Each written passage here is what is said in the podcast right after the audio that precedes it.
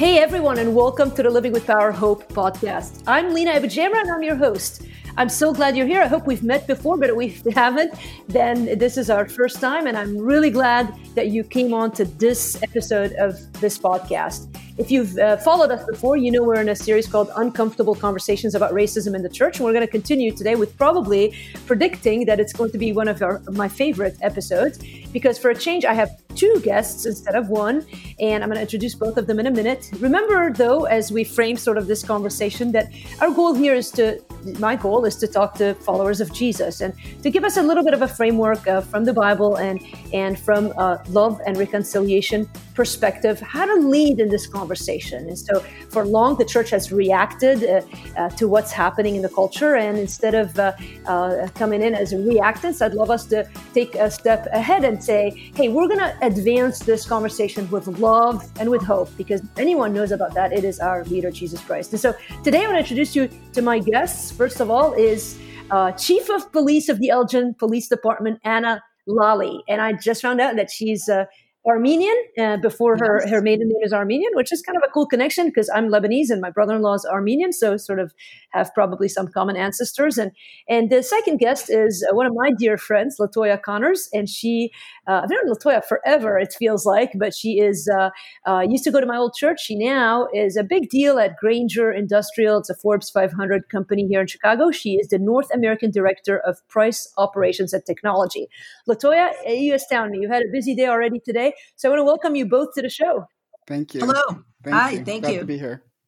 You know, I know Latoya more than I know you, Chief, and so I thought, why don't you start off? Like, we're going to obviously be talking about some touchy stuff and uh, about the, the, this relationship between Black America and the police department. And though neither of you can speak for all of the police or Black people in the United States, I, let us get to know one another a little bit before. Tell us, uh, uh Chief, what how you became the chief of police of the Elgin Police Department. I, I know Elgin; it has a rough sort of uh, town, and and and how? Tell us a little bit about your story.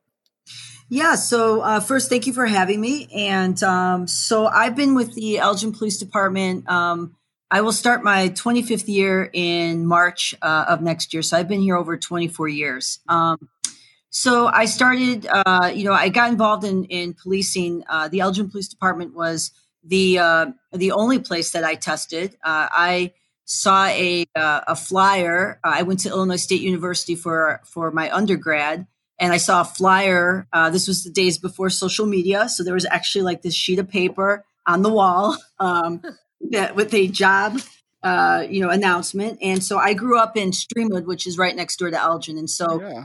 um, I applied and I got hired. And um, you know, I've been. Uh, you know, I've been an officer, I've been a detective. Uh, I worked my way up through the ranks. Um, I was a sergeant uh, lieutenant, um, a commander before I became the chief of police, which was in July of 2018. I was a commander for over six years.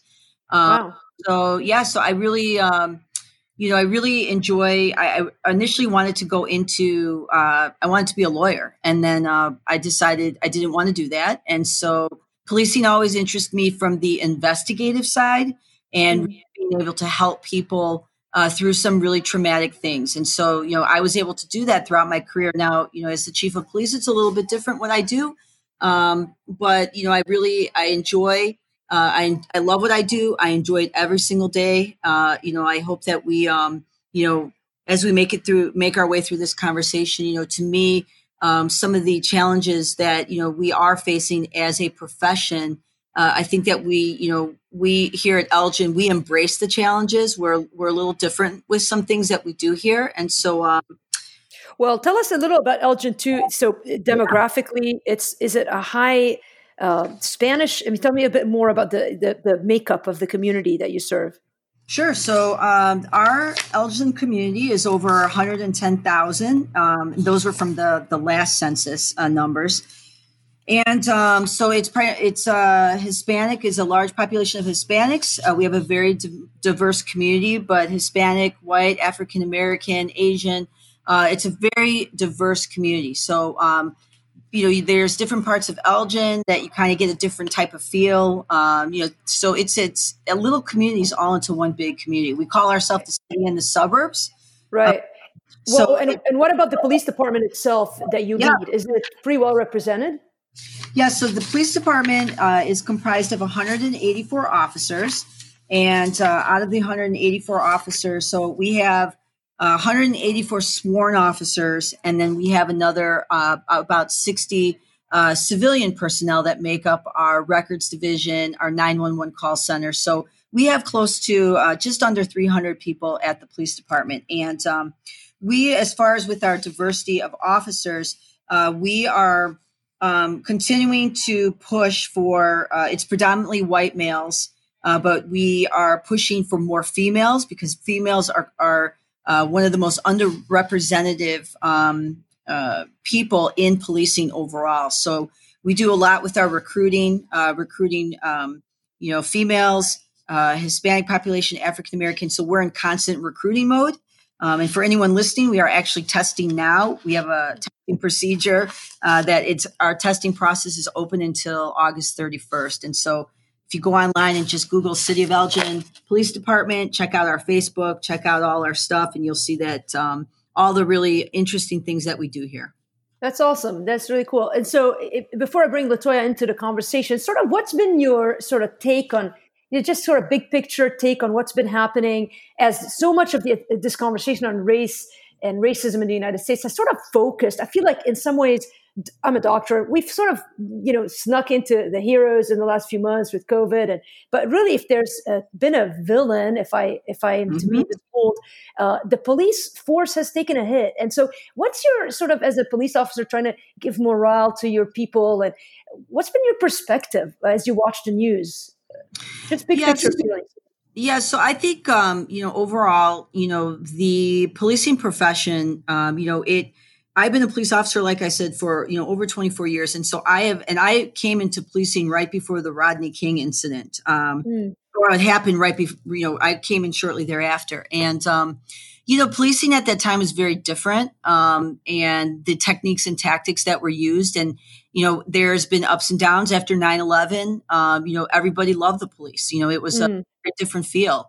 Um, and then, you know, we kind of had some national incidents happen that I think have have set the tone for, um, you know, some much needed conversations to happen. And, uh, you know, whether that was Trayvon Martin or very close to Elgin here, um, you know, with some of the incidents that happened in Chicago, uh, you know, I think that it's in, you know, I, I think that we, you know, as a profession, um, you know, most progressive police departments, you know, the, these type of concerns, uh, you know, should kind of always be in the forefront, whether it's mm. diversity and inclusion and fairness and procedural justice. And, you know, so we are really, um, you know, a police department that embraces those philosophies and, you know, our officers are trained in fair and impartial policing. Uh, they all are crisis intervention trained. We have body cameras. Um, we're doing some really neat things now um, over the next you know the past month and a half we've been working on some things and actually for the past year and a half we've been really working on some things to you know try to um, you know really hear what hear people's voices uh, you know hear what they're saying and try to make some some changes and uh, it takes time it takes effort it takes a lot of people to you know open their open their um, you know open their hearts open their minds right. to people and so uh, you know i think it, just a kind of bigger picture you know it, for officers it can be um, it can be disheartening because you know there are really good officers in this profession. And, you know when you come here and, and you work every day to make it better for your department and for your community um, you know but you can't you know you can't blame see national incidents and and it reflects on your profession. So you just have to work really hard to show your community that you know we're listening we're hearing we're doing um, and we're trying have you felt any pushback from the community in the last especially two months since the george floyd um, you know kind of incident and and there's been sort of this big the protests and movement to you know a lot of conversation about defunding do you feel like people have been more or less supportive in your community? Just any any changes in the way people treat you? Yeah, so in in Elgin, we actually had an officer involved shooting happen in March of 2018, and we had some protests shortly thereafter. Which all our protests have been peaceful. Um, you know, we have a great relationship with our community. We we're known for our community policing, so um, even the people that are at these events, uh, at the protests, um, you know, they're hard conversations to have with people, but they're always respectful. So the uh, protests that we had um, after George Floyd were all peaceful. Um, a lot of people there were involved in the protests from our officer involved shooting, but um, you know, it, it's our community is very, very supportive. Um, there are some people who will not, you know, they just choose not to be supportive because they don't want to be, and that's their right. But I think overall, um, we have a community that can tell us some really hard things and tell us that we, you know, they're not happy with us, but it still stays respectful. And I think that's the area in which the work gets done. You know, it's it's mm-hmm. you know, it's people who are willing to right. work together to make things better. Yeah, I mean, I I, I want to bring Latoya into the conversation a little. Latoya, you have been uh, observing your, you know, sort of being your friend, but also seeing your engagement with these conversations. You've been woke for some time. I think, you know, there are some people that have become more vocal more recently, but right. as a black woman, I think you have been sort of fighting for a lot of justice for um, for black people in general but but over the course of multiple years i've seen you sort of engage in the church and trying to uh, to educate people on what's happening. What to give me a little sense, Latoya? I know you've done a lot of lecturing on, on, and talking at your work on the history, you know, behind a lot of what's happening today. But has there ever been a season again, as a black woman, as you consider sort of life in the United States for the past, I don't know, 50 to 100 years, has there ever been a season where the relationship between black people and police officers was really healthy? How far back do you date sort of the, this tension that exists between particularly black men? I guess I, yeah. I, I, don't know if you want to speak into that too. Is there a difference between being a black woman and a black man? Not that you would you know know what it feels to be a black man but you understand what i mean. Uh, yes and i'm married to one. So, so, definitely and thank you chief Lalley Lalley. I think that um you know just a lot of things that you said just makes sense and i just really commend you for for having the voice and not being afraid to speak and partner and be able to address some of the tough issues.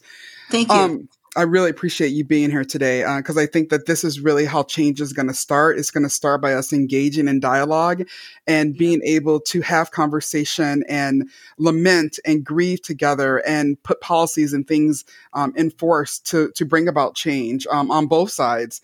Um, to your question directly, Lina, you know, when you look at the history of riots in America, you think about like um, segregation, right? I have friends that have just you know, their parents were involved when schools were segregated, right? And you think about the history of that in America and Ruby Bridges. I mean, she's 65. She's still alive. That was, that was like 60 years ago. That's not a lifetime ago. I mean, you think about riots that happened like in 1967, um, in 1968, with you had the Detroit riots, you had the Chicago riots. I think there's been this tension um, that has been between law enforcement in general and the members of you know, the black society for a while and you think about it and you think about some of the systemic racism that has existed in america um, it, it's understandable why that tension is there.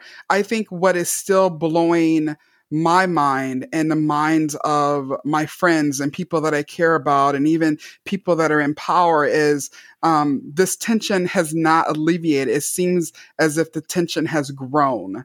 And I think mm. Chief mentioned that now we have cameras. I think it's not that I don't know if things are getting worse.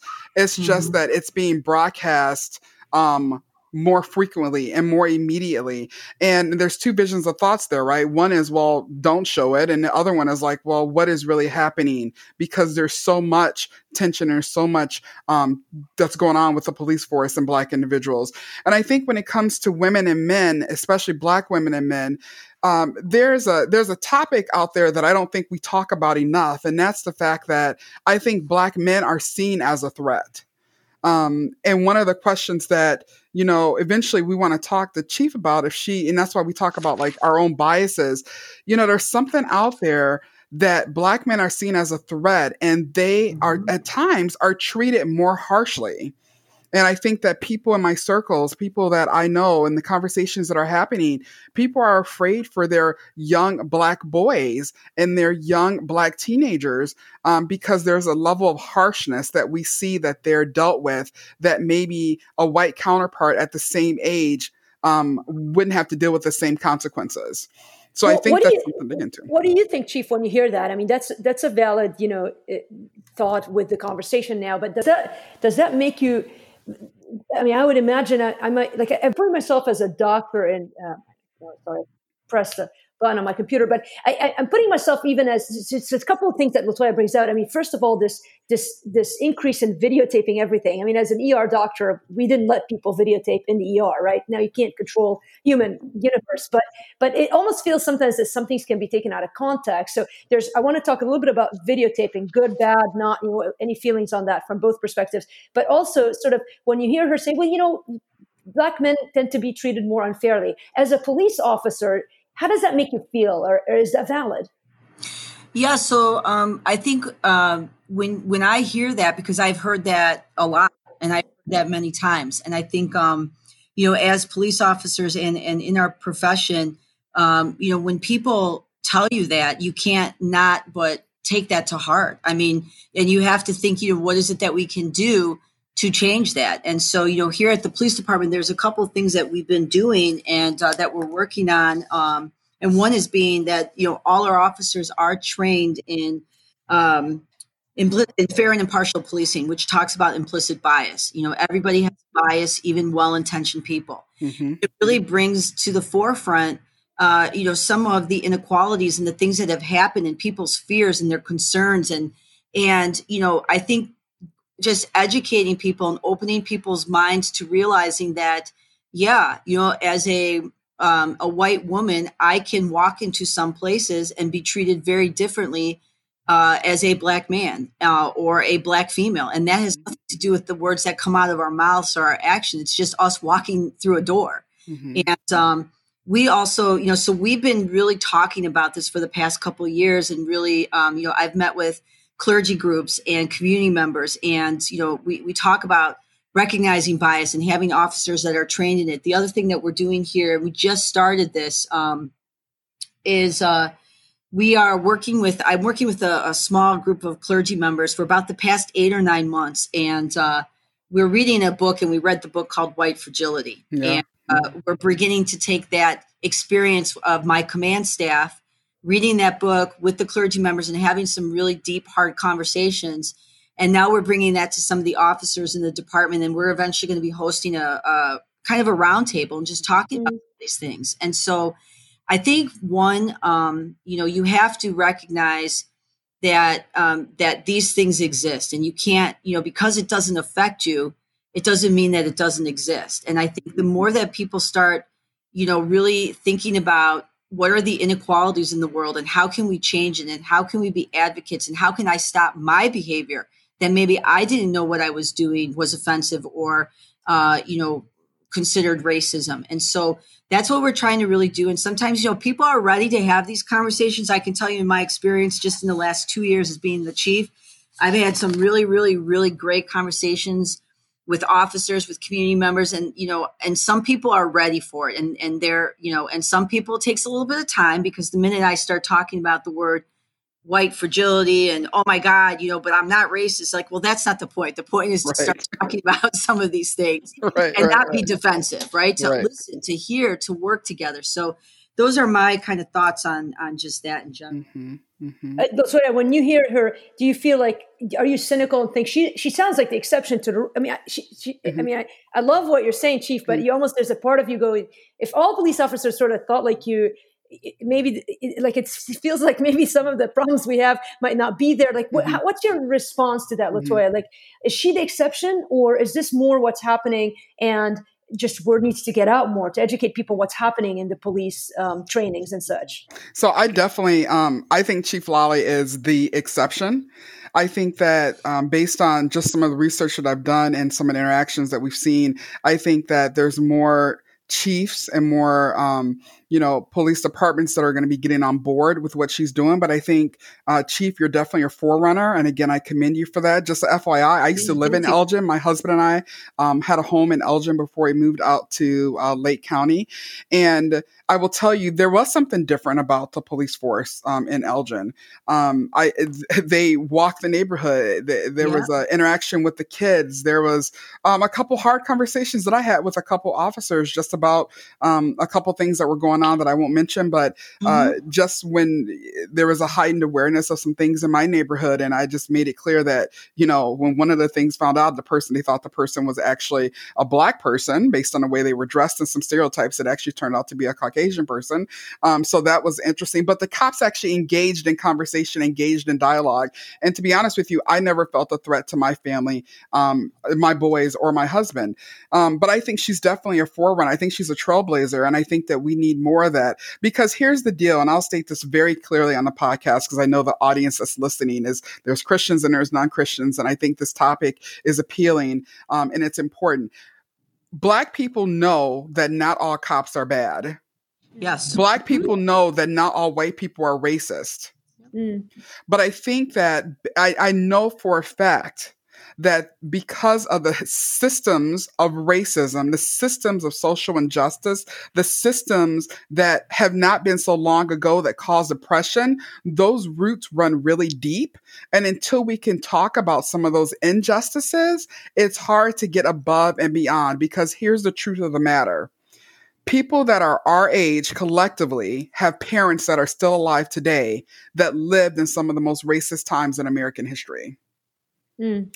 And mm-hmm. it doesn't just go away. I believe that as mm-hmm. believers in the Lord Jesus Christ, that you know He can break the chains, He can break the the the past sins of our of our family members, and He can give us a new outlook on life. I do believe that, and that's why my hope is in Him and Him alone. But it causes us to have to have conversations like this and to revisit um, the biases that we have. And I think when I hear that Chief is reading the book White Fragility I'll tell you, I'm reading that book with some peers right now um, at my company. Um, that is, to me, I thought it was a very well written book, but that book wasn't written for Black people. it was mm-hmm. written for white people. yeah. and, and and and there's plenty of people in my my circle, especially in my church circle, that refuse to read the book because it wasn't written by a Christian, or they refuse to read the book because the they use the term whiteness and the term whiteness isn't bad. It is just that if you are white in America, there are different things that are afforded to you that I would never have the for, uh, the benefit of or the benefit of the doubt of. Um, it's like if I walk into a room, um, my the reaction to me walking into that boardroom is different than a reaction of a Caucasian person walking into that boardroom. White Fragility, I think, is a very telling book. I think it's a very hard book to digest, but the author really hits on some very important things, and I'm I'm blown away that the chief is reading that with some staff members. I think it's a really good start. There's a ton of other books that people can read if they don't want to read White Fragility there's a ton of books by Christian authors. Um, you know, that have um, the ability to hit on some of these topics. But to get to true unity, you can't fake it. You have to recognize these issues exist, and then you have to make a plan to deal with it, um, including starting with what do we really believe as individuals about other people.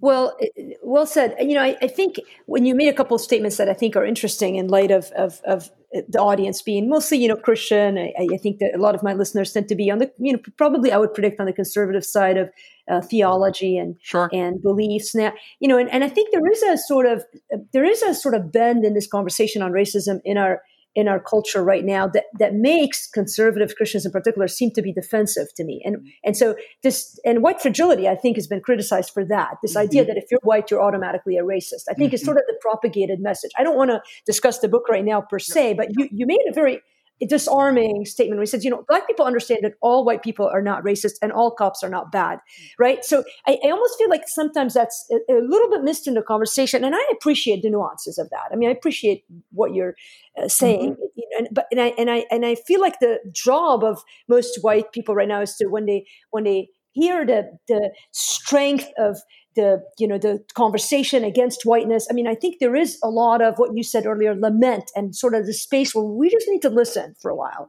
Um, but I, I, think that it's an interesting you know thing to hear you say. I haven't heard a lot of uh, particularly black people sort of make these statements. And so somehow i think there's become a lot of us versus them in this conversation mm-hmm and, and and whether it's cop versus you know human, I say I mean, the cops mm-hmm. are human, but or you know or black versus white. I mean, I think it's become so antagonistic, and it's almost like how who's how do you start breaking down walls mm-hmm. so that people actually hear each other? Mm-hmm. And and, and I'm intrigued too. I mean, in, in that conversation, you know, in, in your comments, Latoya saying that all cops are not bad, but but there is also, again, I want to press a little bit into that a little because I agree with you, obviously, and I and I think there's ample examples and statistics on both sides that people throw and look and you know, even though policemen are accused of hurting a lot of black men, mm-hmm. you know, unfairly, but when you look at the actual conservative data, you come up with lists of actual statistics where it's you know the, the, it's not as big a, a variant as one might think, and on and on. But I'm intrigued on like very simple, practical stories such as let's go back to something the whole world has seen by now george floyd so you see this this this video which again whether or not people should be videotaping i actually think it's a good thing that we're having these conversations and god is really uprooting this racism in our country so these are all good things but but nonetheless the phone has certainly made this conversation a lot more in our face. But you look at this video and while the one officer obviously is sort of the guiltiest party right? The guy who has and i don't know much about the rules of police officers. I know latoya you had uh, we had kind of looked at some conversation and maybe chief you can address that in a minute about like the knee against neck position and sort of rules and that. But but so there's the one bad cop right? But then there's three other cops involved mm-hmm. and and for me like watching the video made me even sicker not so much about the one guy but but for me the asian guy sticks in my head i didn't even know there were other cops i thought there was two and i couldn't understand how the other policemen weren't saying something. I want us to discuss a little bit, and Chief, you might have more to say on that. Like, how does that dynamic play out? How do you just kind of watch it and go, do you just take a side of the cop and, and figure things out later? Or can a police officer have the freedom to be like dude you need to take your foot off of his neck. You know wh- how does that dynamic play out so that people don't come to the conclusion that all policemen are bad you see? Yeah so you know when um when uh when i watched the video and i only watched it one time um in in it was just absolutely sickening to me. And you know i've seen a lot of videos i've been i've seen a lot of things and to me the thought that came through my in my mind too is exactly what you said too i said you know if if one of those police officers there would just do something push him off do something that moment in in at least in policing history could have meant so much but mm-hmm. instead they didn't and yes yeah, so the, at, at the elgin police department um we have had in our policy uh, for quite some time the duty to intervene. Um, and so basically, if an officer sees excessive force or, or force that should not be being used, uh, that's clearly outside of uh, object- objectively reasonable, um, the the officer sh- should intervene and then tell a supervisor. And so I don't know what the policy was uh, at that particular department, but we do have that, and we've had that for quite some time. Regarding the um, you know the knee on the neck um, we have and, and it's been in our policy too uh, that we do not train to apply any type of pressure to the throat or to the windpipe or any airway of a person. Um, no and so those are commonly known as chokeholds. Um, by illinois state law so illinois actually has a law that prohibits um, using a chokehold unless there's some type of deadly force situation where mm-hmm. that's all you're able to do to save your life or someone else's life. So um, yeah, we've had those policies in place for quite some time. We've had um, policies, um, you know, of uh, training for use of force, uh, you know, on the use of force continuum, on de-escalation. It's it's you know we uh, it's ingrained in our training here. Um, so you know the that that moment in time where people see that and and you see an officer just you know with no remorse no you know just it's absolutely disgusting i've only watched that video one time and that's all i can really i mean it's just it's mm. unbelievable to me. And, um, and so, so your you, really your take is they should have said something. Somebody should have done something. Somebody, I mean, like, if you know you're being filmed, right? I mean, like like I'm always a little bit. I work for a telehealth company, and our conversations are being recorded. That's we tell people like we're like, hey, you're on a recorded yeah. call, and there's something when you know you're being recorded that makes the interaction much more professional. Just because you kind of know that you're being recorded, and like there's a part of me sometimes that has looked at a lot of the debacles that have made it really the tragedies over the course of the last five, ten years, and you're like dude, you're being recorded. Like how? How do you miss that? Is there a hidden code in the police department where it's like it's like just don't say like defend the brotherhood at all costs, or is that just a momentary lapse of judgment where somebody you just know, doesn't say I think that, that's I think that's a that's those are individual personality and characteristic and traits. And so, you know, most of us try to have some form of early warning system, you know, to see like is there an officer that's using um, you know, that that gets complaints of use of force? Are they you know, are they you know when they're coming to work are they uh, you know getting engaged in, in arguments and fights and it's it's a mm. whole reality of looking at the officer um, the officer you know it's an individual thing you know officers mm. are trained to do what people saw and um, you know we also have to think about the that each officer is a person and they come with you know their mm. And so we have to focus not just on their physical well-being right we also focus on their mental health as well. You know, we have a peer program, we have a um, a healthy minds program, we have a chaplain program.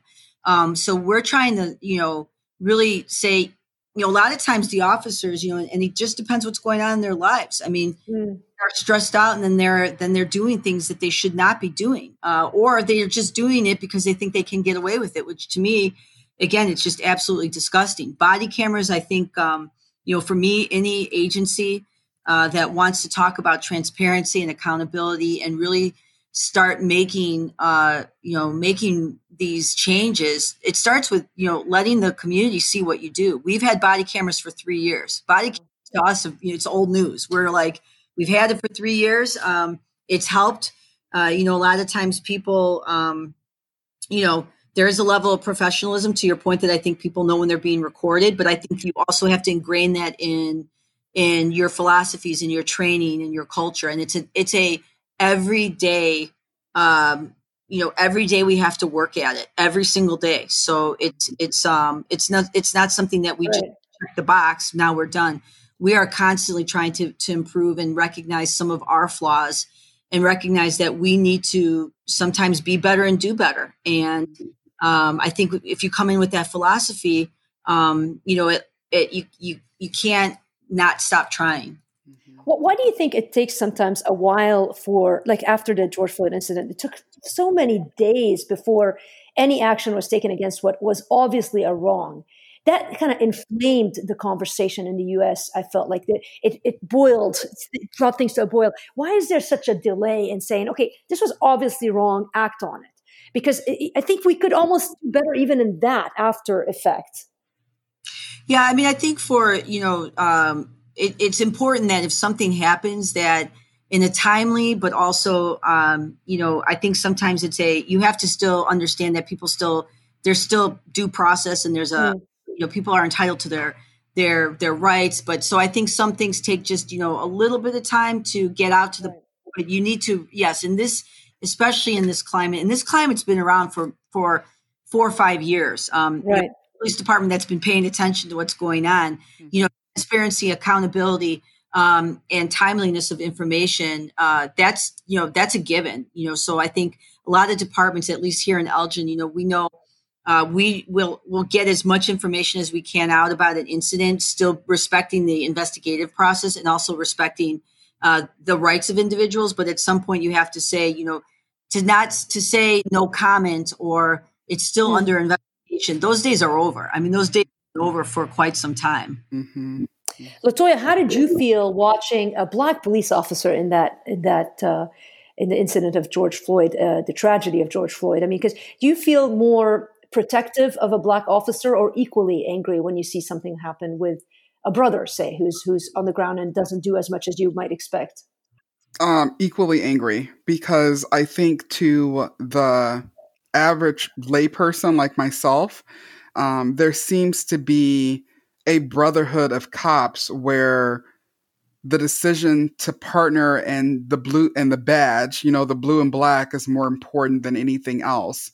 Um, but also there's the sense of the sense that I have that, you know, like Chief said, that people are individuals. I also think that black cops in a situation, so not the one with George Floyd where the Asian mm-hmm. officer was definitely like a bystander where he could have done something different, got it right.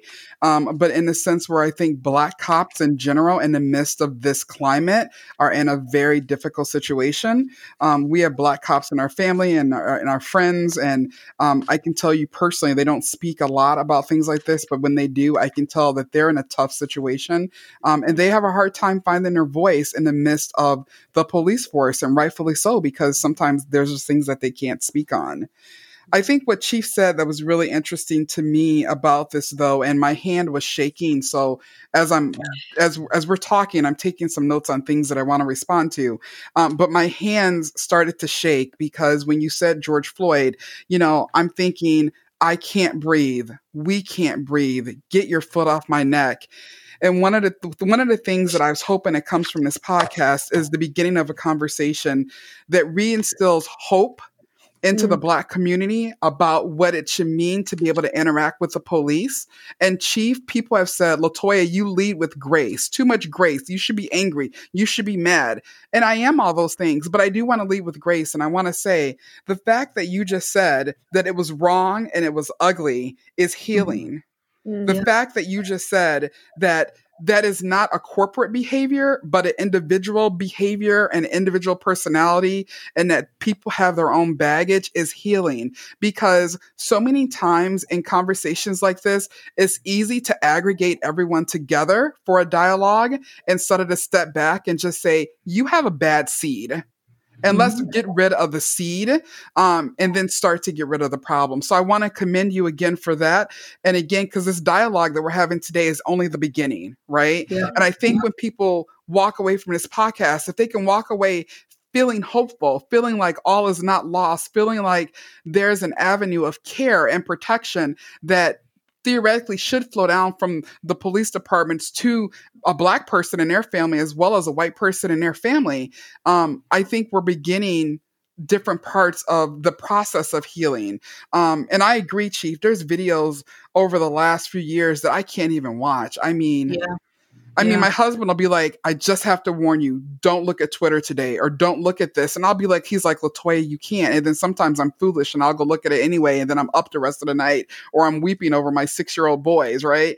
Um, but there, there is something that's going on here that is important, which is it's okay to say that something is wrong. And I think that in the black community, I think what we hear or what we've heard, because everyone's not like Chief Lalley, mm-hmm. is people are, we haven't heard the people in blue say that it's wrong directly. Mm-hmm. and you just yeah. said that. And I think that oh, that's yeah. powerful. That's powerful. That's awesome. Yeah. Thank you. Yeah. I, I think it's a, you know, to me, it's, you know, it's anybody who has a heart or anybody that thinks, especially, you know, um, how somebody could do that to somebody uh, just you know another human being and just have a, a, look on their face like like nothing is happening. I mean it was just absolutely disgusting and and i think that you know we talk uh, i could tell you here in the elgin police department you know there's some incidents that will happen um, you know and and people will say well you know other incidents outside of here and people say well you know i could see this side or i could see that side. Sometimes there's like really you know two sides to things and and you know you'll get some you know, uh, people who may not agree so much here. Uh, you know, with George Floyd, this was a uh, there's no there's not one officer that I have talked to uh, and had conversations with that say that that was okay. People are this is absolutely wrong, and I think that you know it is something that um, you know if you think about some of the incidents that have happened.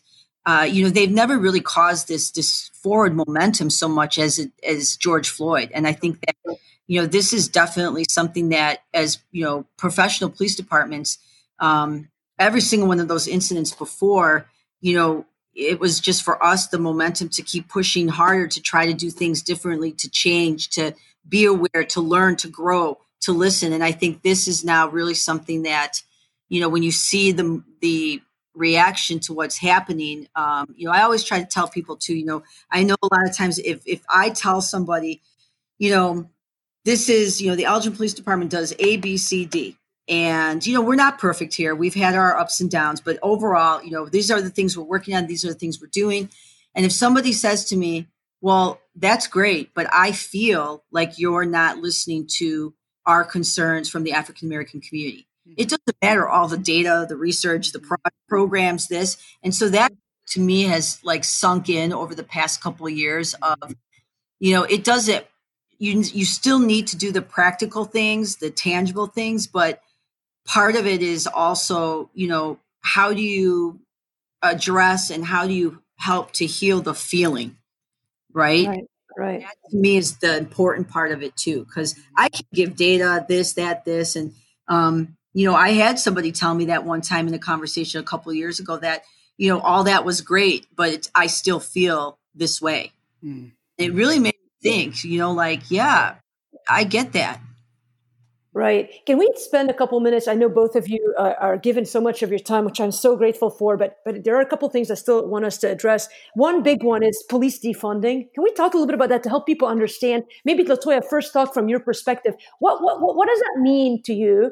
And then and then Chief one, maybe then you can talk about sort of what impact is that a as big deal as people go the extremes of opinion. People go, well, they're defunding. There's not going to be a police, you know, member protecting the, the the, the city we're living in, and so it's sort of those extreme views. You know, first of all, what does it mean, uh, mm-hmm. uh, Latoya, police defunding? So I so I'm just gonna I'm just gonna be really real here. That's the only way I know how to be. Um, so um, I have a policy background first and foremost. So I have a science and a policy background, and um, when the when I first started seeing the term float about on Twitter and on Facebook, the first thing I did was slap my face because when you hear the word defunding the police, like every conservative in America and every person that doesn't think past layer one is going to freak out about that term. And when people think about defunding, even in corporate America, they think about losing money, which means losing jobs, not being necessary anymore, and doing something super radical. Well, terminology is everything, right? Names mm. is everything. Words mean everything. So the name itself, I think, can be offensive to some. But if you really get underneath the layers of defunding the police, I think that number one, we have to find a different way to talk about it. But what mm-hmm. it really means is that when you think about police departments that have these enormous budgets, right? Just like anything else, they serve the community. I'm not saying they don't need a large budget, but are some of these budgets really what they need to be? And are they really being directed to what they should be? You know, I can't answer that. Chief can probably answer that, right? And that's maybe a hard question to answer because um, her pro- her budget probably looks different than a budget in, say, a DC or a California, right? But the reality of it is, is defunding the police at its basics means how can we redirect funds from some of these larger police departments that have these huge budgets in areas that are at a high risk, right? Um, to other departments and other areas in the community that could help prevent some of the issues that the police mm-hmm. is where we see some of the injustice. So an example would be, could we take um, 2% of a budget and direct that into a lower, a lower socioeconomic area into um, some type of training or interactions for high school youth or something like that for people in inner city? Um, can we redirect funds into programs that would help reduce mass incarceration, right? Because one of the things we haven't talked about, Lina, it could be a it could be a podcast in itself, is mass incarceration and the effect it has on the black community, right? And how that looks different than the white community. Um, so it's really how are we directing some funds to things that would prevent and could help some stop some of the interactions that we're seeing today. So the term defund the police, I think, is not the best term for what it is that we want or we think is needed. And along with that terminology would be policy changes, um, actual physical practice changes. It would be training for the police. It would be training for our citizens. There's just a lot that goes into that mm. term of defunding the police. That's helpful. Yep. Right. That's real helpful. Uh, Chief, what do you think? Yeah, so I agree with Latoya. I mean, there is, uh, you know, with uh, when people say defund the police. So realistically, you know, I think y- y- she's exactly right. It's it's it's you know, I'll ask people before I like answer, I'll say, well, what do you mean by defunding the police? Because everyone's definition is different. um, so when they, you know, my, my position is that, you know, the police department, we, we hear our budget is primarily goes to salaries and benefits. And so we have, like I mentioned at the beginning of the podcast, just under 300 employees. And so there's there's 184 sworn officers, but there's also civilian staff. And some of our civilian staff include social workers. Mm-hmm. police department has at a social services division with social workers who provide victim advocacy uh, for over 25 years. Um, some of that salary goes to. Um, we also have three part-time mental health professionals who partner with police officers. We do a co-response model for people who are in crisis. Um, we have a unit called our Collaborative Crisis Services Unit that I started uh, in 2019. And uh, this is the unit that has two sworn police officers paired with the three part time mental health professionals who respond to our community's needs uh, as it relates to homelessness, uh, substance abuse, and then mental health. And so, mm. you know, pushing more resources towards uh, you know, some type of co-response model is what we've been trying to do here. Um, and sometimes when you know you uh, when people say defund the police, I think a lot of times they forget about you know where they say get rid of the police completely. The the, the problem is is that there's still victims who are victims of um, you know uh, child abuse, sexual, mm-hmm. domestic battery, and so the police uh, are are a role in being advocates for people and um, you know solving crime. You know sometimes the victims are the forgotten people in the criminal justice system, and um, you know so defunding to me is i always ask what do you mean? And then when they say you know i always try to you know frame it like well you know this is the things that we're doing. This is how our budget plays out. Um, and these are the things that we're going to continue to push for um, and you know using resources wisely you know and, and being smart about it. So um, and yeah and, and people want a safe community. Elgin right now we're at a we are last year with our our crime uh, stats we were at a 49 year low with our crime rates. And and um, this takes a lot of work. We have a program uh, it's called the resident officer program of elgin where we have officers living in neighborhoods um, and that program's been in place for 25 years. So community policing uh, and some of the uh, initiatives and programs that you see the you know you have to invest now in youth programs and um, you know getting involved in, in in kids lives and letting them know who the police are and not being afraid and you know you you hope to see um, you know that that in the future makes a change so uh, i don't think you can completely ever say get rid of a police department i think people would completely freak, freak out. out. Right, mm-hmm. right. Um, but you, who, you who makes the decisions ultimately is that a federally driven or state driven funding of police um, departments for us it, it's our, our city council. So every year at budget time you know they we are you know they're allocating so much money towards certain um, parts of the city you know so um, our city council you know is supportive of what our initiatives and our programs that we do. Um, we've had a lot of conversations over the past month and a half about you know some things that we're doing here and, and what we're going to continue to do. But i think um, overall a lot of stuff that we've done um, in our community policing philosophy that we've had here for 25 years. And it's not like, you know, some police departments have a unit called their community uh, relations division, and mm-hmm. that group of people that do community relations. Uh, in the Elgin Police Department, you get hired when day one. Um, even this goes back to when I got hired. Community policing is is infused in what you do every day, so it's part of our culture. That's awesome. Um, it's very helpful from, from both of you. Uh, I, I know we're, we're, I want to kind of get us to the end of the conversation. I know there's a ton we can go back and talk about, but a couple of things uh, as we wrap up. First, uh, Latoya, I want to talk about your kids and sort of this concept of how. What are you telling your kids as it pertains to the police officers and, and being pulled over and things like that. So what's your pep talk with them? Yeah. So um, I have 20 year old boys and they're six years old and they are um, going to be sizable children like their mom and dad. so uh, my, my husband and I have been thinking through like, what do we tell them? So, you know, I'll, I'll tell you when they were four and five, we would, we would talk about things like, the police are our friend and we still say that we tell them things like um, you know, you need to make sure, because in our household, we believe that you need to obey authority. Authority, um, we believe that you can't obey the authority of the Lord Christ if you can't obey your parents' authority, right? Because you can see your parents. If you're not obeying them, you're not going to obey the Spirit of God. So that's things that we teach in our household. So we teach them authority.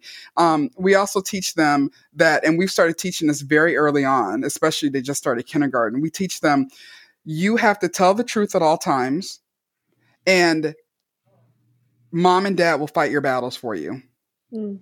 So we've mm-hmm. started there early. We've started there early, which is obey authority, tell the truth at all times, and mom and dad will fight your battles. Because they're, they're six now, they're going to be seven and eight. Probably when they're eight, nine, and 10, we'll have a different conversation, which is still along those same lines, which of is we want you to live, right? We want you to be able to use your voice but we also want you to live. So sometimes if you wind up in a situation, especially with me, we live in an all white area.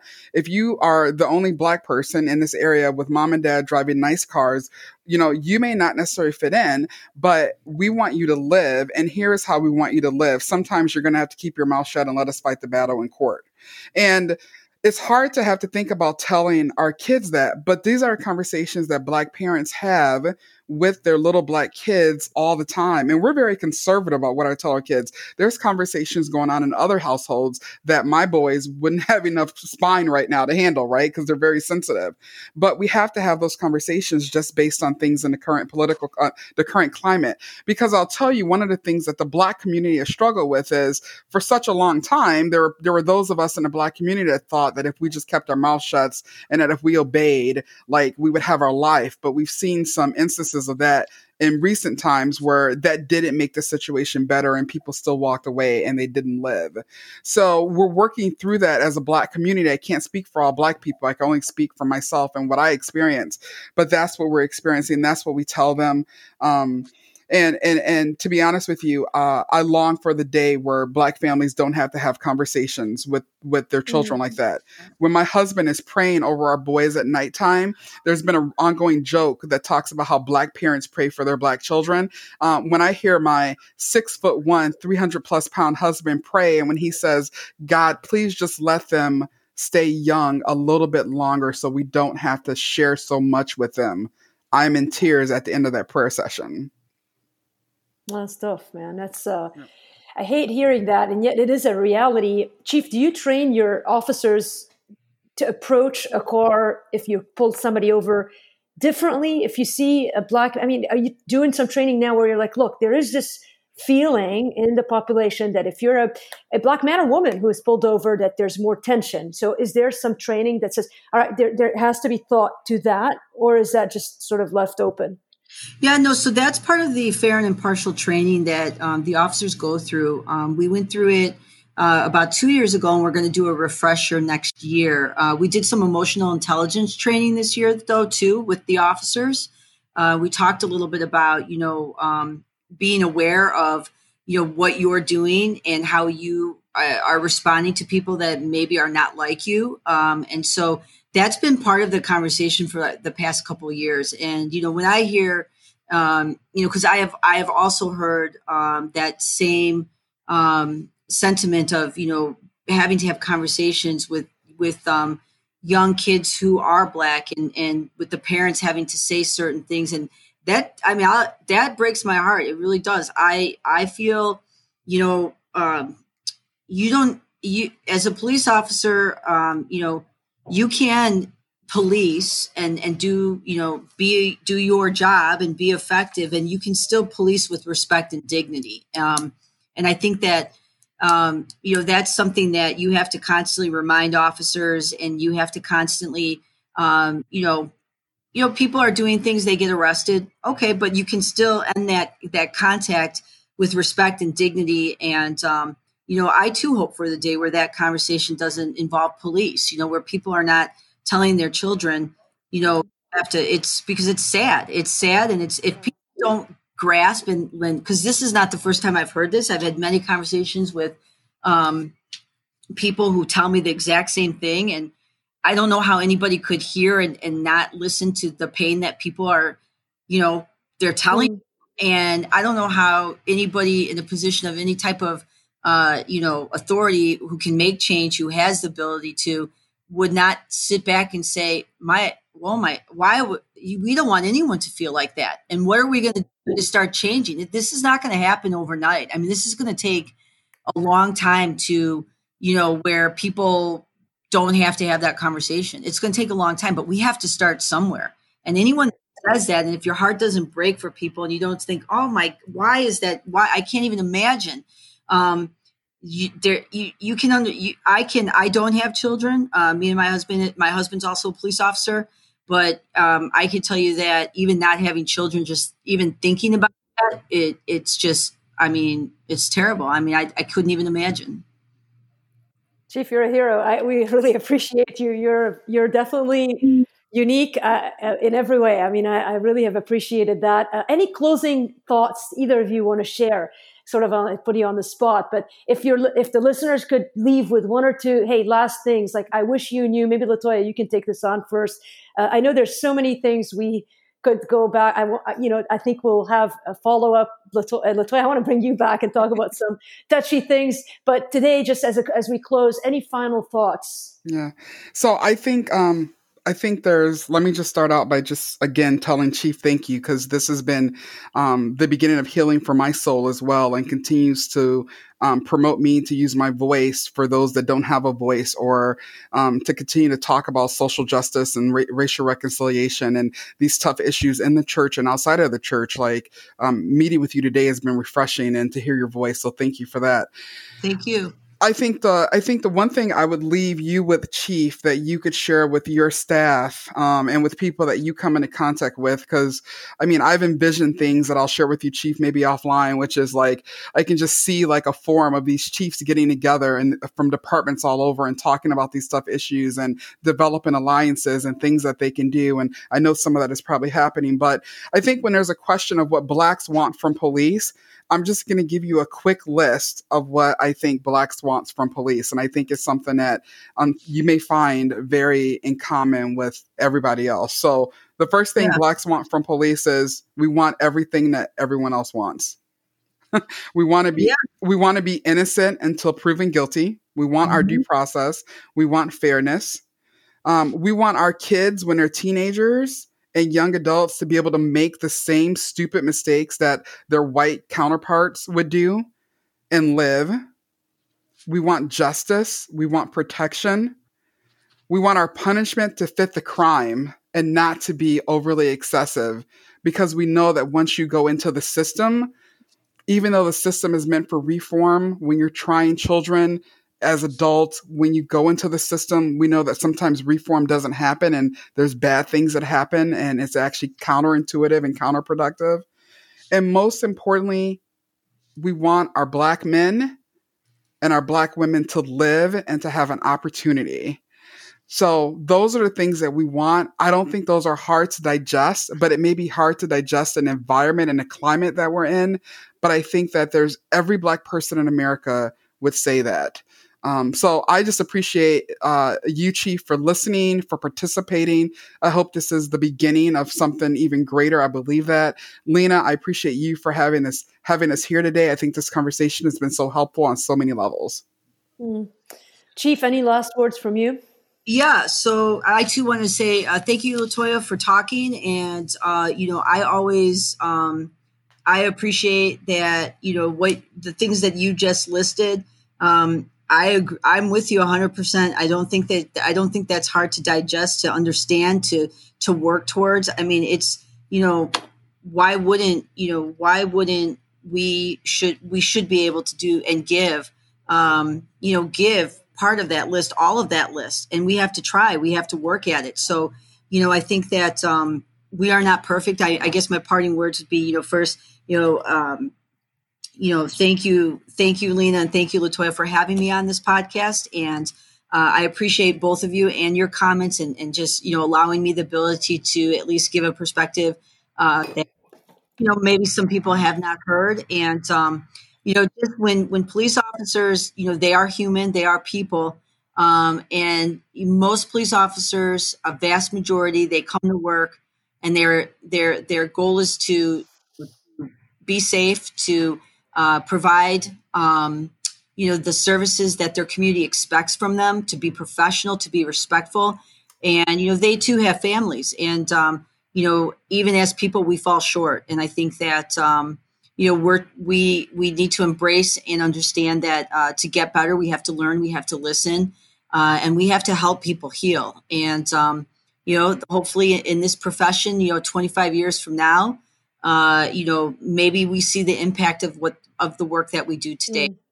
We're always going to continue to try here at the Elgin Police Department. Um, I'll just also throw a shout out there if you want to become an Elgin police officer. Check right. us Facebook. Check us out online.